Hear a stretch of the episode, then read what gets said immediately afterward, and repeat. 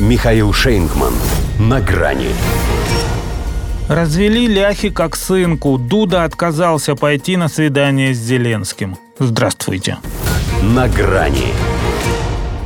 По Гоголю. Наши дни. Кульминация эпизода «Дуда и приблуда». Ну что, развели тебя ляхи, как сынку. А как дышали, как дышали. Причем оба. На их чувственные проявления нельзя было смотреть без умиления. Наши люди решили было в ЛГБТ, что не такой уж этот Анджей и гомофоб, хоть Варшава и не жалует их брата. Впрочем, эти двое голубков и сейчас, пусть за глаза, но наверняка искренне называют друг друга, как бы это помягче выразиться, лицом нетрадиционной сексуальной ориентации мужского пола. Дуда на букву «М» в привычной манере срывает аплодисменты среди себе подобных киевский шут. «От комика на букву «Г» слышу», парирует тот.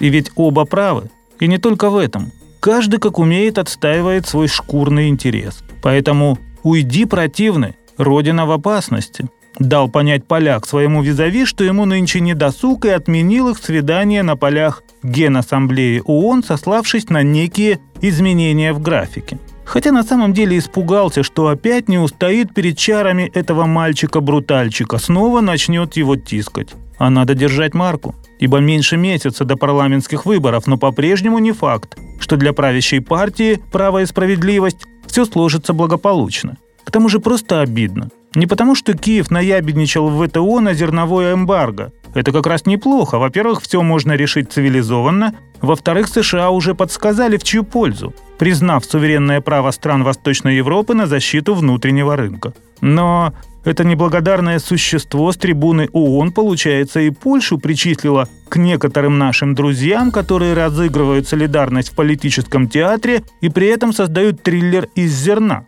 Может показаться, они играют свою роль, но они помогают подготовить сцену для московского актера. «Призлым», — ответил он на предобрейшее. Дуда за словом в карман не полез, сразу извлек нужную ноту. Каждый, кто когда-то спасал утопленника, знает, что он невероятно опасен, потому что может затянуть тебя на глубину. Нужно ли нам защитить себя от того, чтобы не пострадать от утопленника? Конечно. То есть как топил он за Украину, так и топит. Но есть нюанс.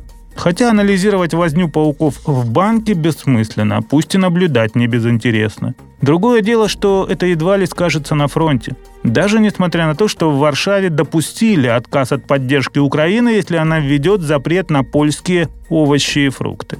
Русских шляхта ненавидит еще больше. И если ради того, чтобы им навредить, надо посылать на убой украинцев, она продолжит подливать масло в огонь. В конце концов, так и львов отжать будет проще. Что с ними церемониться-то? С неблагодарными.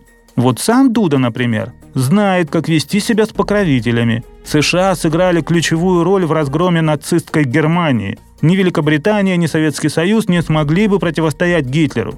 Прямо на трибуне ООН лизнул он дяде Сэму так, что точно наш человек. Все-таки занесли его ЛГБТ себе в плюс. До свидания. На грани с Михаилом Шейнгманом.